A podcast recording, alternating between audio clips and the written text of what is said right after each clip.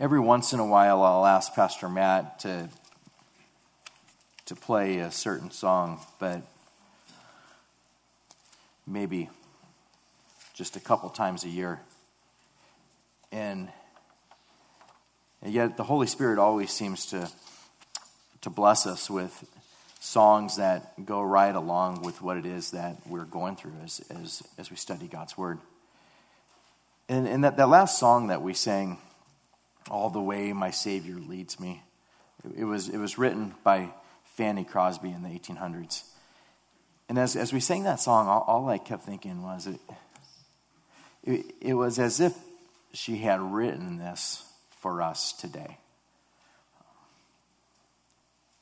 Things that people thought about in the eighteen hundreds are the same things that we think about today, or we should be thinking about today. We we, we look and, and the the hymn says, "All the way my Savior leads me. Who have I to ask beside? How could I doubt his tender mercy, who through this life has been my guide?" And and then the chorus goes, You you lead me, you keep me from falling, you carry me close to your heart, and surely your goodness and mercy will follow me. And it goes back, all the way my Savior leads me. We look in Scripture and we see that that is the case. He leads us. He leads us, and he leads us all the way. The song concludes by saying, "When my spirit, clothed immortal, wings its flight to realms of day, this my song through endless ages, Jesus led me all the way." And he does. He leads us all the way. He's the author and he is the finisher of our faith. We, we look at the end when we go before the Lord, when we're about to enter into eternity with him. And he tells us that when, when the Son of Man comes in glory, when Christ comes in glory, and all the holy angels with him, it's an incredible picture. The Son of Man comes in glory and all the, the holy angels with him. Then he'll sit on the throne of his glory. And the nations will be gathered before him. All of them. China, Uganda, Venezuela, United States. The nations are gathered before him. And he'll separate them one from another, as a shepherd divides his sheep from the goats. Separate them. So you can picture all of the nations before him, and he, he separates them. There's those who are the sheep, and there's those who are the goats. Gives us that picture there of there's those who are believers, the sheep, and there's those who are the goats, the unbelievers. And he tells us that he'll set the, the sheep on his right hand, but the goats on his left. And as sure as you could go out to the coast there and look and see the Pacific Ocean, as sure as you, you know that it's there, with absolute certainty that you can know that there will be a day when this will happen. I mean, he will bring all the nations before him and he will separate them. And he's going to say to those on his right hand, "Come you, blessed of my Father, inherit the kingdom prepared for you from the foundation of the world. Come. Come, you who are blessed of my Father, and inherit this kingdom." Eternity in heaven. This kingdom that has been prepared for you since before the foundation of the world. Since before I ever created any of it, I prepared this kingdom for you. we'll look at this great plan of God in which before he ever created anything, he prepared this kingdom for us. But then he says to those who are on his left hand, "Depart from me, you cursed, into everlasting fire, prepared for the devil and his angels." What a contrast. "Come, you blessed of my Father,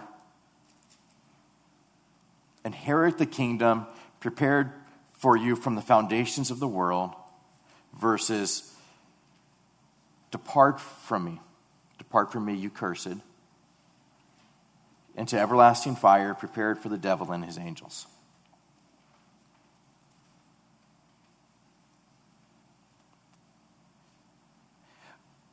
We want to be on the right hand, don't we? We want to be a part of those where it is come, not depart, come. "Blessed of the Father, inherit the kingdom prepared from you, for you from before the foundations of this world." And we see this picture that, that God gives us all the time of him being the shepherd and us being the sheep. You, you watch shepherds and how they are with their sheep. And I look and I, I, I think God creates animals for a purpose, and it's for his glory, and it's to teach us. He didn't make sheep just for the heck of it. He he did it for a reason, and, and he made them very special, but made them also incredibly dumb. I mean, they they, they can't do anything by themselves. If they fall into a hole and get cast on their back, they're they'll die there because they can't figure out how to roll out of it. They'll, they'll run off of a cliff. They, they have no means of protecting themselves. If a wolf comes, they, they don't get together and think, you know, like, all right, bring it on. Like, they, there's nothing that they can do. They're totally dependent upon the shepherd to lead them to where there's green pastures. They'll drink anything. They depend upon the shepherd to say, don't, don't drink that. Let's take them to the clear waters. Let's take them to still water. They, they are unable to do anything for themselves. And God says, that's where you're at. He's not looking for the greatest or those who could do the most for his kingdom. He's not saying, come, come, you blessed of my Father, inherit the kingdom because you, you earned it. You did enough to get it. He's saying, I'm the good shepherd. Good shepherd gives his life for the sheep, John ten eleven. He says things like, I'm the good shepherd. I know my sheep, and I'm known by my own. I know them, and they know me. He says things like in John ten sixteen, other sheep I have which are not of this fold, them also I must bring, and they will hear my voice, and there will be one flock and one shepherd. A verse that has been that which has been the heart and the, the drive of missionaries for centuries, where they, they go out with such confidence because God says things like, I have other sheep that are not of this fold, them I also must bring. Or maybe someone here this morning who's an unbeliever, and this is the time where God says, you're, you're here because I must bring you. They will, they will hear my voice, and they will follow me. He says things like, John ten twenty-seven, my sheep hear my voice, I know them, and they follow me. I give them eternal life, and they shall never perish, neither shall anyone snatch them out of my hand. My Father who's given them to me is greater than all, and no one's able to snatch them out of my Father's hand. He says, I, I've been given these sheep, and there's no one that could take them away. I know them. They hear my voice. I know them, and they follow me.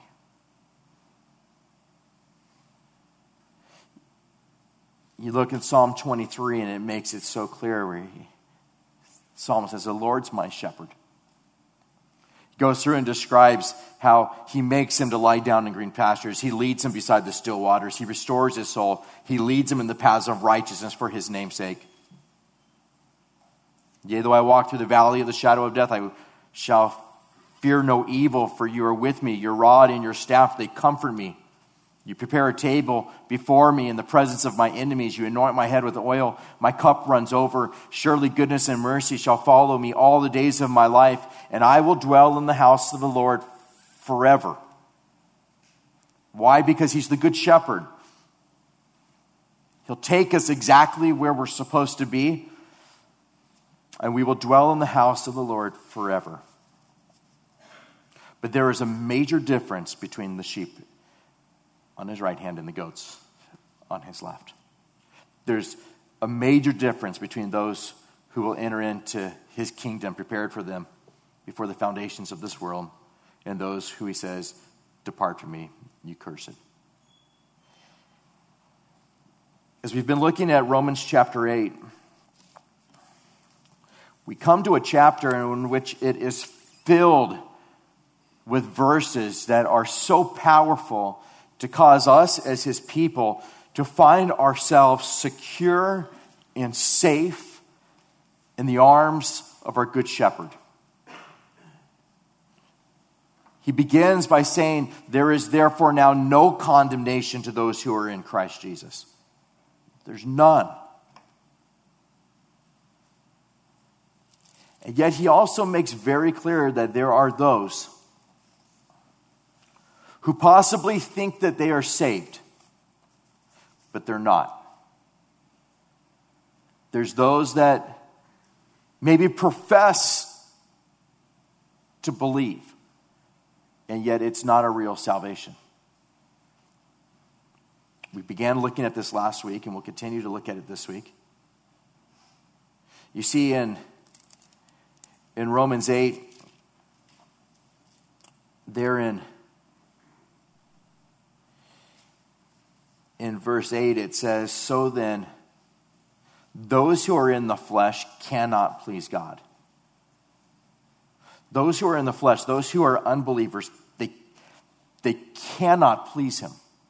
Those who are the goats, they can't please him. There's nothing that an unbeliever can do that makes God look at them and say, you're not that bad, I I know you never believed in my son, but you're a good person. I couldn't imagine sending you to eternity in hell. Change things. You're, you're in. You, you never had a chance to, to hear. You, you're surrounded by so many hypocrites that call themselves Christians. I wouldn't have believed either. You're safe. You're okay. Go ahead and, and come in anyhow. He doesn't do that. He he says so clearly, so clearly that those who are in the flesh, they cannot please him. They cannot. It's impossible. There's nothing in our own flesh, in our own works, trying to be the best people that we possibly can that could ever please a holy God. But then Paul goes from there to talk to these Romans and says, here to this particular church, there in verse nine, look there. But you, but you are not in the flesh, but in the spirit. You're not in the flesh. You're not those who cannot please God. You are in the spirit. If indeed the Spirit of God dwells in you. You're not in the flesh, you're in the spirit. If indeed the Spirit of God dwells in you. Who's this referring to? I mean, it's, it's, it's absolutely critical that we understand who it is that's not in the flesh, but that's in the spirit. It's questions of eternal significance. It's the difference between whether we're on the right hand or on the left. Who are those who are in the spirit? It's the Christian. If indeed the Spirit of God dwells in you. You're not of the flesh, but in the Spirit, if indeed the Spirit of God dwells in you. It's not just for the Christian who is doing devotions daily, who prays for hours a day, who is living victoriously over sin. The promise is given to those who have the Holy Spirit dwelling within them, and that's the promise for all Christians. This is important for us. I mean, you look at this, and when it says, you're not of the flesh, but of the Spirit, it's not because you're doing everything perfectly. It's because there has been a radical change that's taken place in your heart because the Spirit of God dwells in you. It's not based on your performance. It's not based on whether you're keeping up with the people who are sitting next to you. It's based totally and completely upon you having the Holy Spirit within you. It's not based upon whether you know the facts about Christ intellectually. Those who are in the Spirit are those who have been made new creations in Christ. The Holy Spirit has regenerated you. You have, you who were dead spiritually are now alive in Christ. The Spirit of God dwells in you. It's referring to all believers. The Christian has been delivered from the realm of sin and death, and he's been transferred to the realm of having the Holy Spirit indwell you, the life of spirit in life. This is the work of God in our lives.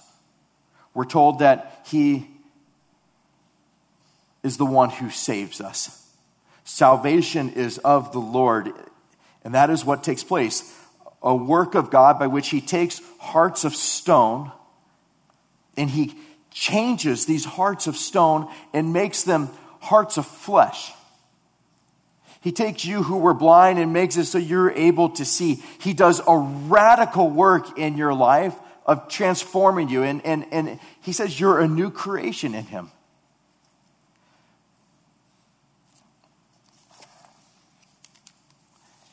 He goes on to say, now if anyone does not have the Spirit of Christ, he is not his.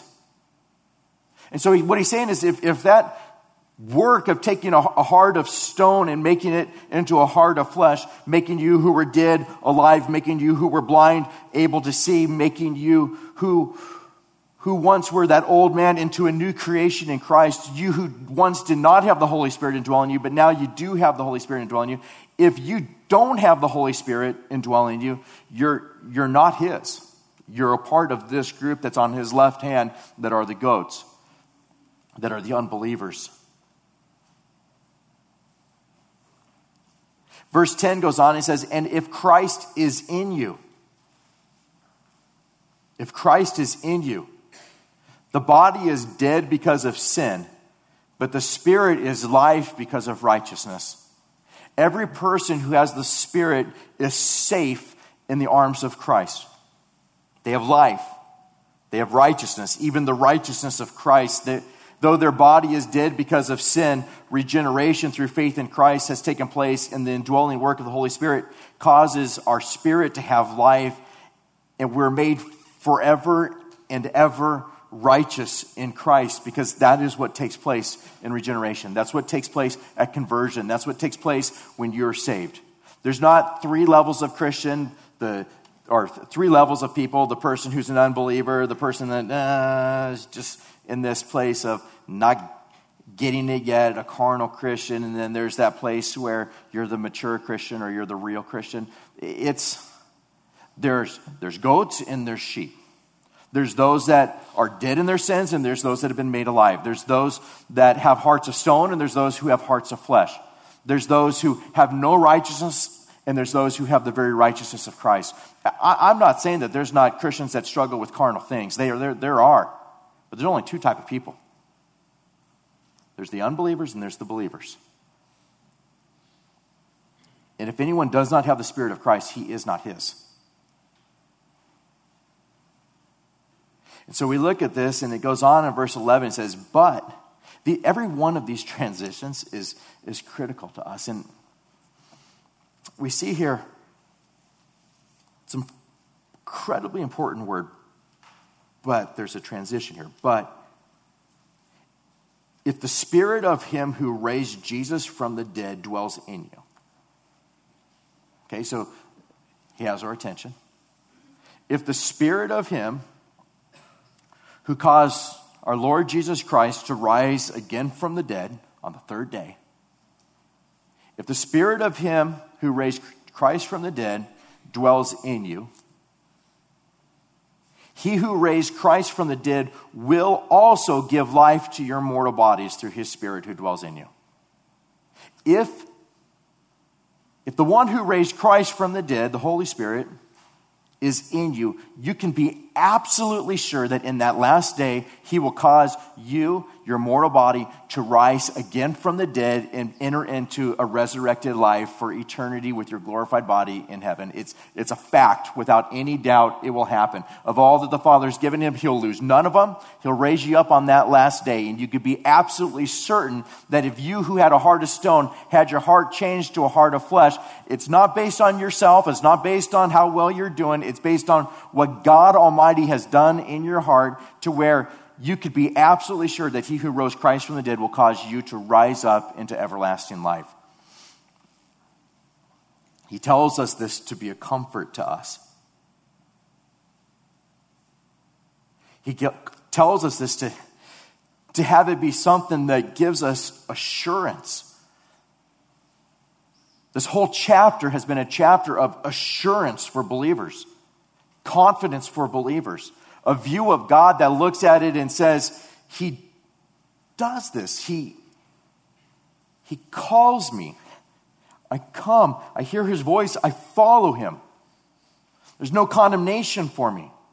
He began the work. He'll, he'll finish it. All the way the Spirit leads me. All the way my Savior leads me. He, he continues it. He'll, he'll take me to that place where I will spend eternity with him. So if the spirit of him who raised Jesus from the dead dwells in you, he who raised Christ from the dead will also give life to your mortal bodies through the spirit who dwells in you. It's the spirit who gives life. The flesh profits nothing.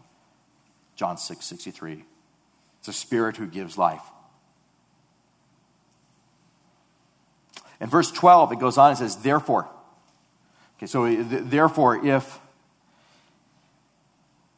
if you have the Spirit of Christ and he dwells in you and he belongs to you and you have righteousness because of him, and if he's going to raise you up in the last day, therefore, brethren, therefore, Christians, he's using the word brethren, therefore, Christians, we are debtors. If Christ is going to take every one of us who has faith in Christ, who have been given new hearts, if he's going to take every one of us and give us resurrected bodies, and he'll finish the work he began in us, therefore, brethren, we're debtors. We are debtors. I look at this, and it's important. There, there is a reason why we go verse by verse through Scripture. There is a reason why we corporately stand up together and read God's word. We do it because it is the very words of God. I was talking with somebody just this last week saying, my job here on Sunday morning is, is not to entertain at all. It is just to, to tell you this is what God says. My study throughout the week isn't how to capture your attention. My study is, what does it say? What does it say? I just need to know what it says. And when we look at what it says, it is amazing to see it. This is what God has done for you. As a result, therefore, brethren, we're debtors. We're debtors. Not to the flesh, to live according to the flesh. It's, those words are huge to us. We're debtors. We're debtors not to the flesh, not to doing the things that the flesh does, even the things that we think would be that which please God, that which would earn our salvation. We're debtors not to the flesh, and not to do the sinful things of the flesh as well, not to live according to the flesh. For if you live according to the flesh, you will die. But if by the Spirit you put to death the deeds of the body, you will live. What does that mean? I mean, every one of these verses builds on one another to bring us to a place of having confidence in our salvation. If you live according to the flesh, you'll die. If you're living in a way in which all of it is about your flesh, he said you're not a believer. You will die in that place. But if by the Spirit, if if the Holy Spirit has given you a new heart, has entered into you and dwells within you, convicts you, enables you to understand his word, enlightens his word to you, teaches you, surrounds you with believers to minister to you and to build you up. If the Holy Spirit is in you, if you're living by the Spirit, you put to death the deeds of the body. And you'll live.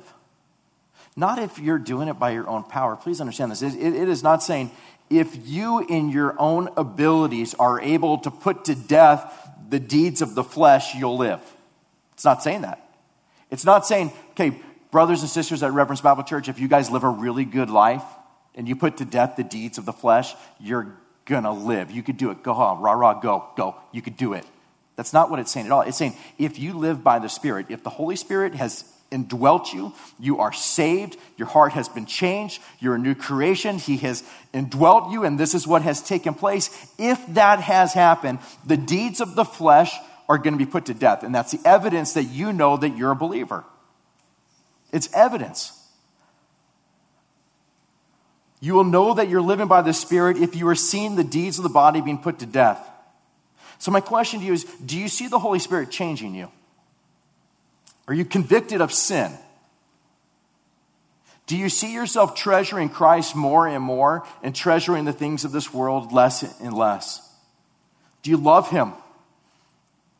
Are you concerned for his glory, desiring to live a life to the glory of God? Do you see that in your life? Because an unbeliever does not. Every one of you can attest to that. That there was a time when you were still dead in your sins and your trespasses, and you didn't see the Holy Spirit changing you. You weren't convicted by sin. I mean, you maybe feel bad about doing stuff, but it wasn't a conviction that comes from the Holy Spirit. You see that there's a difference now. Not only that, but you didn't treasure Christ more than the things of this world. You treasured the things of this world. All of it was about the things of this world. All of it was about building the things of the world. Now you look at it and you're like, ah, stuff doesn't matter to me. I, I treasure Christ. And there's still a battle that takes place for every one of us. There's times, every time we sin, we're saying, I, I treasure that more than Christ. Every time we sin, we do that. But there's conviction that's there. And you hear sermons like this and you look at it and you say, I God, help me to treasure you more. I just want to treasure you more. I, I want to live for you. I, I, I want that in my life. I don't, I don't want to build up my stuff here on earth where moth and rust destroy. I, I want to set up treasures in heaven. I, I want things that, that matter. I want to treasure Christ more than anything that this world has to offer. And you, you, you see a difference. You love him. Before, you may have said things like, yeah, I love God. I mean, it's not like I hate him or anything. I guess I love God. But now you look at it and you're like, no, no, no, no, I love him.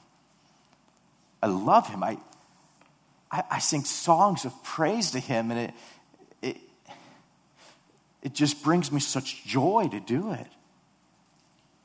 I love him. I want to, I want to please him.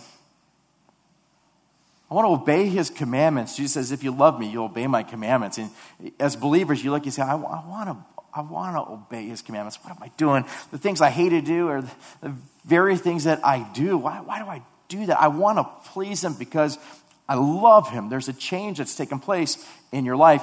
And that change that's taken place in your life is Christ in you, the Holy Spirit in you. You care about his glory. The Holy Spirit is in you. He's so good to put to death the deeds of the body. Not to say that you don't struggle with sin at all, but you see death to the deeds of the body. And then in, in verse in verse fourteen, it says, "For as many as are led by the Spirit of God, these are the sons of God." Little verse. But as many as are led by the Spirit of God, these are the sons of God. One of the ways that you know that you're a child of God, one who is adopted into the family of God, one who is his sheep, one who is led by the Spirit of, is, is, is that you are led by the Spirit of God. It's one of the evidences that you are a believer, that you're not a part of those on his left hand, but you're a part of those who are on, who are on his right hand, is because you're led by the Spirit of God. The Holy Spirit always will lead you through his word. Through his word. The Holy Spirit gives life. He empowers us. He illuminates Scripture to us. He enables us to understand his word. He guides us. He directs us through his word. He convicts us of sin. He purifies us. He gives us holy affections for our triune God. God does that. You're led by the Spirit. Turn with me to Galatians chapter five, verse sixteen. Galatians five sixteen. If you don't have your Bibles with you, there's Bibles under the pews. Galatians five sixteen. Here we, we see this just reiterated again. "I say then, walk in the Spirit, and you shall not fulfill the lusts of the flesh. For the flesh lusts against the Spirit, and the Spirit against the flesh, and these are contrary to one another, so that you do not do the things that you wish. But if you are led by the Spirit, you're not under the law. Now the works of the flesh are evident, which are adultery, fornication, uncleanness, lewdness, idolatry, sorcery, hatred, contentions, jealousies, outbursts of wrath, selfish ambitions, dissensions, heresies, envy, murders, drunkenness, revelries, and the like, of which I tell you beforehand, just as I told you in time past, that those who practice such things will not inherit the kingdom of God." So what it's saying is, if you live according to the flesh, there's no battle that takes place, there's no conviction that takes place, you're living in adultery, you're living in fornication, you can live like this and there's no problem for it for you, you just, nah, okay, I don't know, I'm going to do what I want to do. God's saying, you're not led by the Spirit. The Spirit will not allow you to continue in that without Christ leaving the ninety-nine and going to get the one that went astray and say, repent. Repent. Go, go back to the ways of righteousness, and he will discipline you and he will bring you back. And so you look at this and it, it says, these are the, the works of the flesh. But the fruit of the Spirit is love, and joy, and peace, and long-suffering, and kindness, and goodness, and faithfulness, and gentleness, and self-control. Against such there is no law. This is what it is to be led by the Spirit. You see this coming out in your life more and more. Love, joy, peace, long-suffering, kindness, goodness, faithfulness, gentleness, self-control. You see that, the fruit that comes out of your life. And it is the fruit of God in you. It's not saying do these things and then you get to go to heaven. It's saying the natural fruit of God being in you, being a new creation in Christ, having a new heart, is all of a sudden there's love that goes towards people. That, where'd that come from? I hated that person before. Now I love them. I find myself praying for them. How'd that happen? I have joy. I used to be so afraid. I have joy. It's inexpressible. It's full of glory. I, I can't wait to go into eternity with him. I have peace. I used to never have that. I have peace. This load that was on me has been taken away. He's, he's thrown it into the depths of the sea, and my sins are gone. I have, I have peace with God. kindness that's coming out of my life, goodness, faithfulness, gentleness, and it is the result of Christ in us, the fruit that comes from him. It is not the result of our own flesh, our own merit, earning it. All of this is, there are those on his left hand and there's those on his right, and those on his right have been changed radically, so that if you look exactly like you used to look on as those on his left, don't have any confidence that the Spirit of God dwells in you. I see people where they'll say things like, yeah, I believe in God, I believe in Jesus, yeah, you know, of course. And yet their lives are indistinguishable, indistinguishable from the world. They don't love him. They don't love his word. There's no godly affections for him. No desire to please him. There's no killing of the deeds of the flesh. There's no change in their life. And God would say to you who are in that place, have no confidence that the Spirit of God dwells in you. And there's nothing that you could do to please him. The only way is through faith in Christ. The only way is to be a new creation. And God says, look at this, and may it be a mirror that you look at and you hear what's being said, and the Holy Spirit works in your heart to bring you to salvation, where you look and you say, I'm in desperate need of a Savior. And then God saves you. You ask for forgiveness of sin and to follow him as the Lord of your life, to cause you to spend eternity with him. And he says, when I separate the sheep from the goats, those who believe in me will not perish but have everlasting life.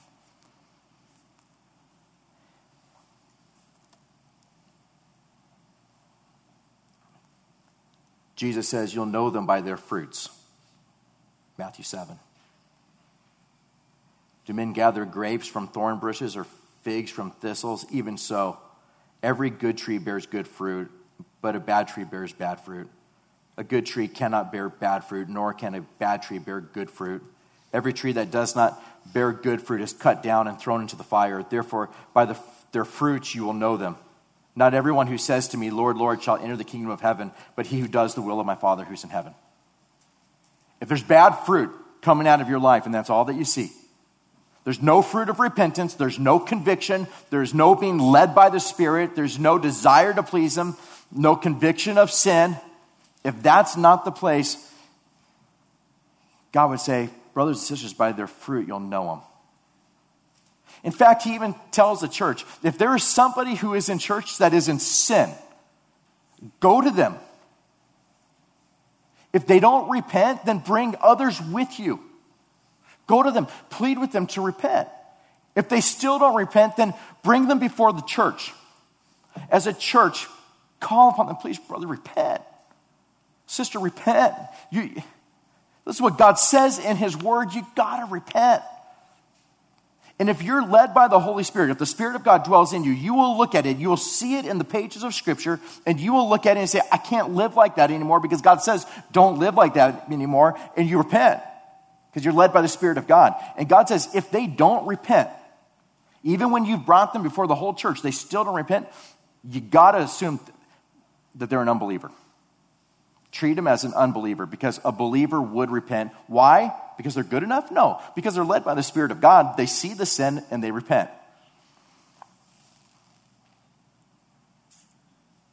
The believer hungers and thirsts for righteousness.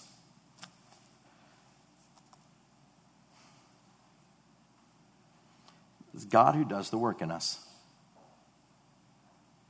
Philippians, Paul says, work out your own salvation with fear and trembling, for it is God who works in you both to will and to do of his good pleasure. The Holy Spirit is in you. You're led by the Spirit. He is working in you both to will and to do of his good pleasure. This isn't a message to have someone who's struggling with sin totally doubt their salvation. You're struggling with sin because you are a sinner. You're struggling with sin because you're still in this place of, of waiting to enter in and have a new resurrected body and spend eternity with Christ in heaven. But if you look at it and there's no struggling with sin taking place, you're just, you, you just live in sin. You live in it. The works of the flesh are just everything coming out of your life, and there is no conviction, no longings to glorify him, no love for him. You'll know them by their fruits. And there's a difference in a believer. God works in them, both to will. He works on our will, and to do of his good pleasure. It is the Spirit's enabling that does that. I would hope that this is an incredible encouragement to every one of us here as believers. That we would look at it and say, I'm so far from where I'm supposed to be, but I'm not even close to what I was. The deeds of the flesh are being killed all the time. I still struggle with sin, but he convicts me, and I, he speaks to me from his word, and I love him. Even though I sin, I love him. I have longings for the things of God. I have affections, great affections for him. And for you, in that mindset, he would want you to know that if you are led by the Spirit, you are a son of God. You have been adopted into the family. You know that that has taken place, not because of anything that you have earned or anything that you have merited or anything that you have done, but because God has taken your heart of stone and given you a heart of flesh, and he's made you a new creation, and his Spirit dwells in you. And as a result, you're led by the Spirit, and you're a son of God. And just as he rose again from the dead, you will too, into everlasting life. It is the greatest news ever. There's therefore now no condemnation to those who are in Christ. Why? Because salvation has taken place. At the same time, though, may this be a strict warning, a strong warning to those who are still dead in their sins and trespasses. If there is not that fruit of repentance, that fruit of being led by the Spirit in your life, be convicted today by the power and full authority of God's word that you do not belong to him, and repent of your sins today. Ask that his Spirit might dwell within you, and follow him all the days of your life as your Lord and as your Savior. And God says that whosoever would come to him, and he would in no ways cast out. Gospel. Not based on you cleaning up your life beforehand, but totally and completely based upon faith in the work of the Lord Jesus Christ, who died on the cross for your sins and gives you his righteousness. All of us who are on this side, uh, he prepared it for you before he ever created the world. He made you his own special people. He gave you a new heart. He did it. He gave you his Holy Spirit. He started the work in you, and he'll be faithful to complete it. You could be assured that you will spend eternity with him in heaven. Power in the words of God. Amen? Let's pray together. Lord Jesus, we thank you for this text you graciously gave us to give us hope and to give us assurance and to cause us to know that we will spend eternity with you, that we are sons of God, adopted into your family. At the same time, Lord, please, by the grace of your Holy Spirit, bring great conviction to anybody here who does not yet know you.